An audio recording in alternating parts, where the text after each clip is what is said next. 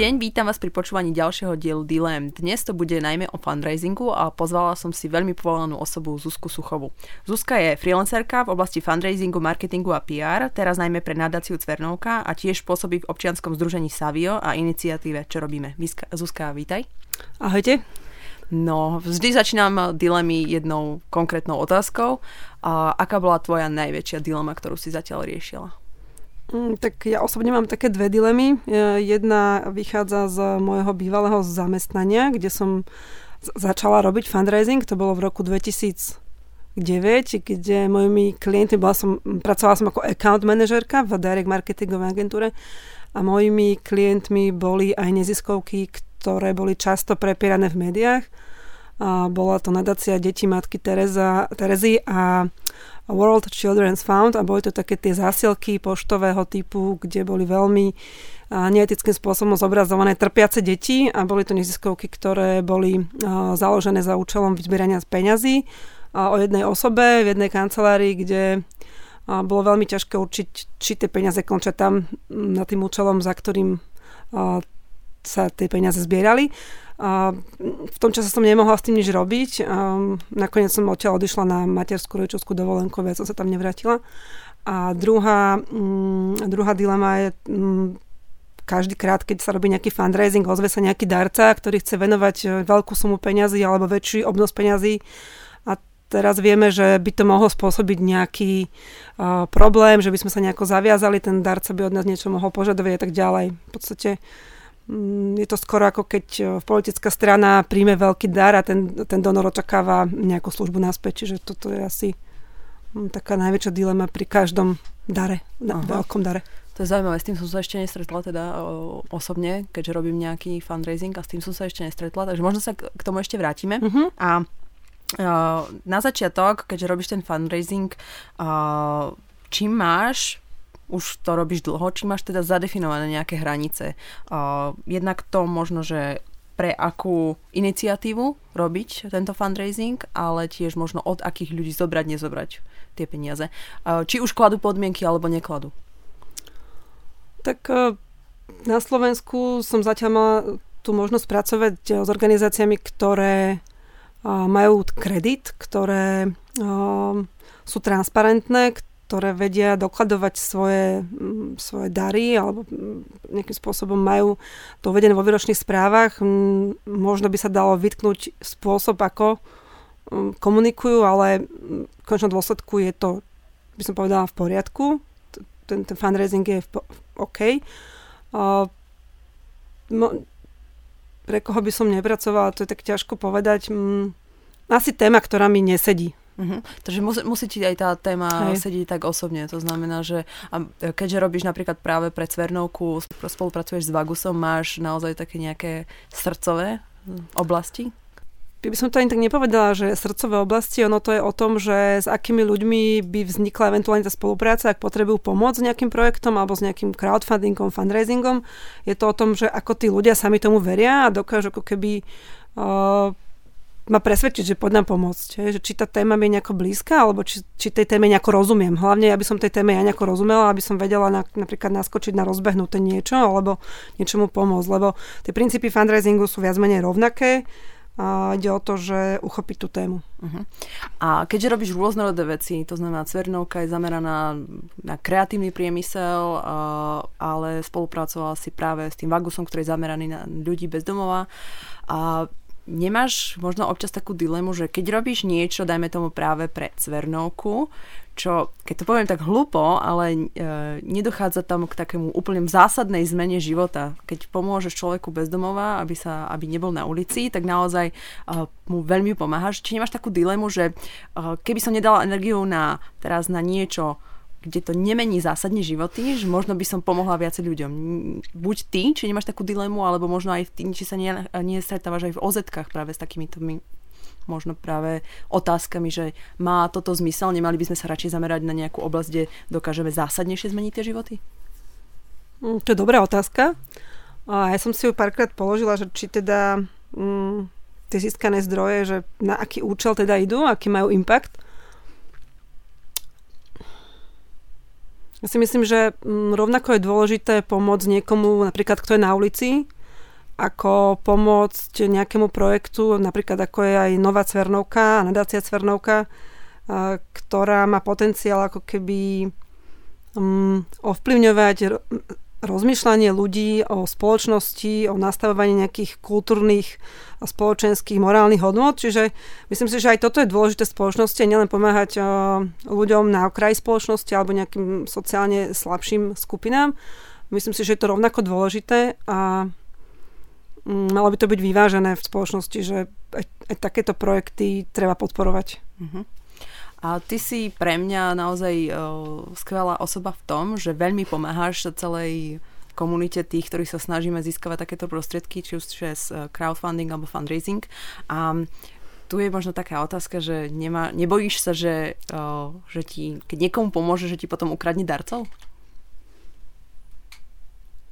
Mm, Takto by som sa na to ani nepozerala, lebo každá aktivita, každé občianske združenie má mm, nejakú inú cieľovú skupinu darcov. Myslím si, že každý mm, reaguje inak na nejakú výzvu. Niekomu je bližšia kultúra, niekomu sú bližšie nejaké sociálne problémy, ktoré chce riešiť, alebo vo svojom okolí také rodiny pozná, alebo také problémy, ktoré, alebo má dokonca vo svojej rodine, na ktoré je ochotný darovať, lebo sa toho explicitne týka.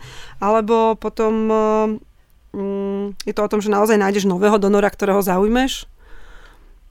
Takže skôr to vnímaš ako rozširovanie celého, mm-hmm. celého potenciálu darcovstva na tak, Slovensku, áno. než vzájomnú konkurenciu. Skôr to vidím takto a skôr to vnímam aj z toho pohľadu, že mnohé tie organizácie sú v dnešnej dobe, alebo boli, alebo niektoré ešte sú závislé od grantov, od peňazí zo štátu a boja sa ako keby aj naštartovať získavanie zdrojov z, od individuálnych darcov že ja tam vidím priestor stále, ako keby na Slovensku ten trh má ešte potenciál, respektíve ta, ten, je tu priestor na to, aby, aby fundraizovali iné organizácie. Že mm-hmm. to stále vnímam, že, že vo svete je toho veľa viacej ako tu. Možno tie krajiny sú väčšie, ale je tu potenciál na to ešte, aby iné organizácie začali fundraizovať. A keď sa pýtam na tých darcov, máš práve skúsenosti s tým, že oni by riešili nejaké morálne alebo etické, etické dilemy? Či už to, že sa rozhodujú komu, kam darovať, alebo či sa pýtajú práve na to, že počul som o tejto organizácii to a to a preto chcem alebo nechcem darovať. Stretávaš sa aj s takýmito nejakými reakciami alebo otázkami, ktoré následne musíš zodpovedať? Mm. V dnešnej dobe si darcovia viac asi preverujú, komu tie financie idú, to som, si, to som zaregistrovala, aj dostávam mnohé otázky aj pri, pri napríklad e, fundraizovaní, či už to je pre Savio, alebo pre Cvernovku, alebo aj pre Vagu. Sú tam ľudia, ktorí sa pýtajú už dokedy a ako dlho a prečo by som mal. Je to o tej komunikácii toho združenia alebo neziskovky, ale mm, čo sa stretávam je s tým, že je mnoho rôznych e, aj podvodných e, podvodov vo fundraisingu, kde kde vznikne nejaká výzva a ľudia teraz darujú a potom sa zistí, že to je proste nejaká organizácia, ktorá za účelom získania zdrojov použije nejaký príbeh, ktorý je veľmi smutný, nejaké rodiny. Čiže naozaj v dnešnej dobe si ľudia aj preverujú, komu dať peniaze, potom podľa toho, čo im je srdcu blízke, to som už povedala predtým.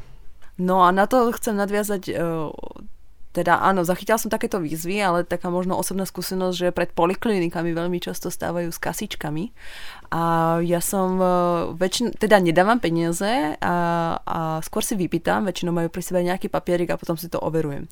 A ešte sa mi nestalo, aby aby som im poslala dodatočne peniaze, pretože vždy si teda pozriem, či majú výročné správy a väčšinou nemajú. A raz som dokonca zvolala aj policiu na nich. Čo čo poradíš v takomto prípade? Majú robiť to, čo robím ja, teda vypýtať si informácie a overiť si to, a ignorovať, upozorniť na nich, vyčítať im to, že, lebo nemám pocit, že iba prejsť ticho okolo je úplne OK. Hmm, tak toto, čo si teraz popísala, sa mne stalo asi tak pred tromi rokmi. Ešte vtedy stála autobusová stanica na, na Mlínskych nivách a chodili tam také dievčatá s čapicami mikulášskými, bolo to pred Vianocami a zbierali do plastikovej krabice od Ikei nebola ani zabezpečená tá krabica, obviazaná nejakými zvončekmi, vianočnými ozdobami a zbierali peniaze, už neviem aj na, akú, na aký účel. A chcela som od nich povolenie o zbierke. No to je jeden, jeden z dokladov, ktorý, ktorý vlastne preukazuje to, že tá zbierka je ako tak e, registrovaná, že musia podať vyučtovanie o zbierke, čiže sú nejakým, sú viazaní zákonom o verejných zbierkach. A potom keď takéto niečo vám tá organizácia nevie ukázať, tak, alebo respektíve tí ľudia na ulici by to mali mať podľa zákona so sebou, hej? Oni to vtedy nemali, takže som normálne zavolala policiu a než teda policajti zareagovali, prišli, tak udešli preč a utekli. A ešte sa mi tam prišli nejakí ľudia, ktorí ako keby sledovali tú situáciu a snažili sa ako keby tie slečny chrániť. Hej. Čiže toto ako, treba sa na to naozaj pýtať aj keď e, nejaká zbierka prebieha na internete, tak e, treba si otvoriť web stránku tej organizácie, nájsť si tú výročnú správu, ako si hovorila, pozrieť sa na to, ako komunikujú, či tie obrázky, ktoré používajú, sú v súlade s nejakým etickým kódexom zobrazovania osôb, ktoré potrebujú pomoc.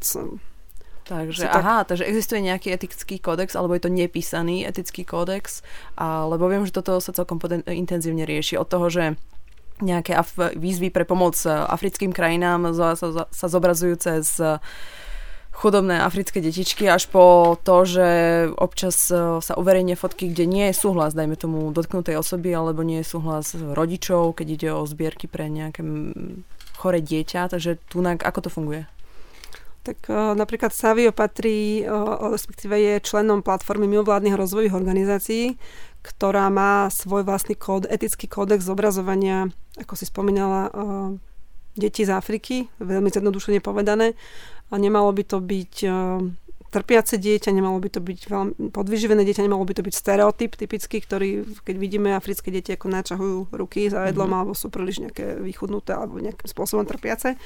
A týmto kodexom e, sa riadíme nielen pri krajinách z Afriky, ale napríklad aj z vojnových zón, napríklad Sýria, alebo no, dobre, Sýria, to je asi tak teraz naj, naj uh, rozsiahlejší nejaký konflikt, ktorý, s ktorým som sa ja teraz stretla pred dvomi rokmi, ktorý sme riešili. Čiže... No ako ste tam potom riešili, že keď ste, dajme tomu, vybrali fotky pre, pre tú výzvu, tak čo ste tam potom dali, pretože tá Syria je v súčasnosti rozbombardovaná, sú tam trpiaci ľudia a potom keď robíš výzvu, tak ako vyberáš tú vizuálnu stránku. A možno nielen vizuálnu, ale aj textovú.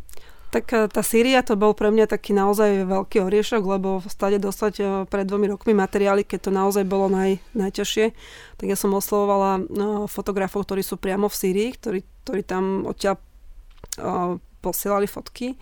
Tak mali sme, použili sme fotku dievčaťa na hojdačke, ktoré sa hojdá normálne na ihrisku na hojdačke, len má má to napísané v tvári, že tam je nejaké utrpenie v tom, v tom hojdaní sa, v tej, v tej ľahkosti, ktorá by mala ako keby to dieťa mať pri tom hojdaní, tak v tej tvári toho dieťaťa je vlastne to utrpenie.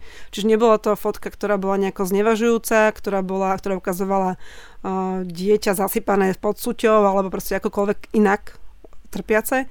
Bolo to naozaj dieťa, ktoré má nejaké starosti, ktorý má výraz tváre, čiže tá fotka rozpráva sama o sebe príbeh, čiže Čiže takýmto nejakým spôsobom a je to veľmi náročné vybrať fotku a väčšinou tieto ťažké témy, respektíve túto, tieto kampane, tak nám pomáha v Saviu realizovať o, reklamná agentúra. A keď spomínaš tieto ťažšie sociálne prípady, ktorých sa týkajú nejaké výzvy, tak či máš práve ten takú tú dilemu, že chce ti pomôcť niekto, kto sám by potreboval pomôcť, e, lebo má sám málo a či ho potom možno odhaváraš, aby ti nepomohol, že aby si nechal pre seba, alebo či dokonca ešte dospejete k tomu, že, že mu pomôžeš, aby on dostal ďalšiu pomoc. Taká trošku komplikovaná otázka, ale... Hej, rozumiem. Uh, s týmto sa stretávam ani nie tak pri tých uh, sociálnych prípadoch, lebo to väčšinou, ak sa rozhodnem niekomu takto pomôcť, že vo svojom voľnom čase ešte nejakú výzvu pre niekoho zrealizujem, tak uh, väčšinou ja neviem z toho uh, online prostredia, ako má situáciu ten človek sociálnu, v aké sa nachádza. Ak sa raz rozhodne darovať, tak väčšinou daruje. Čiže toto ja ne, nemám, nemám šancu ako keby odchytiť v tom online prostredí.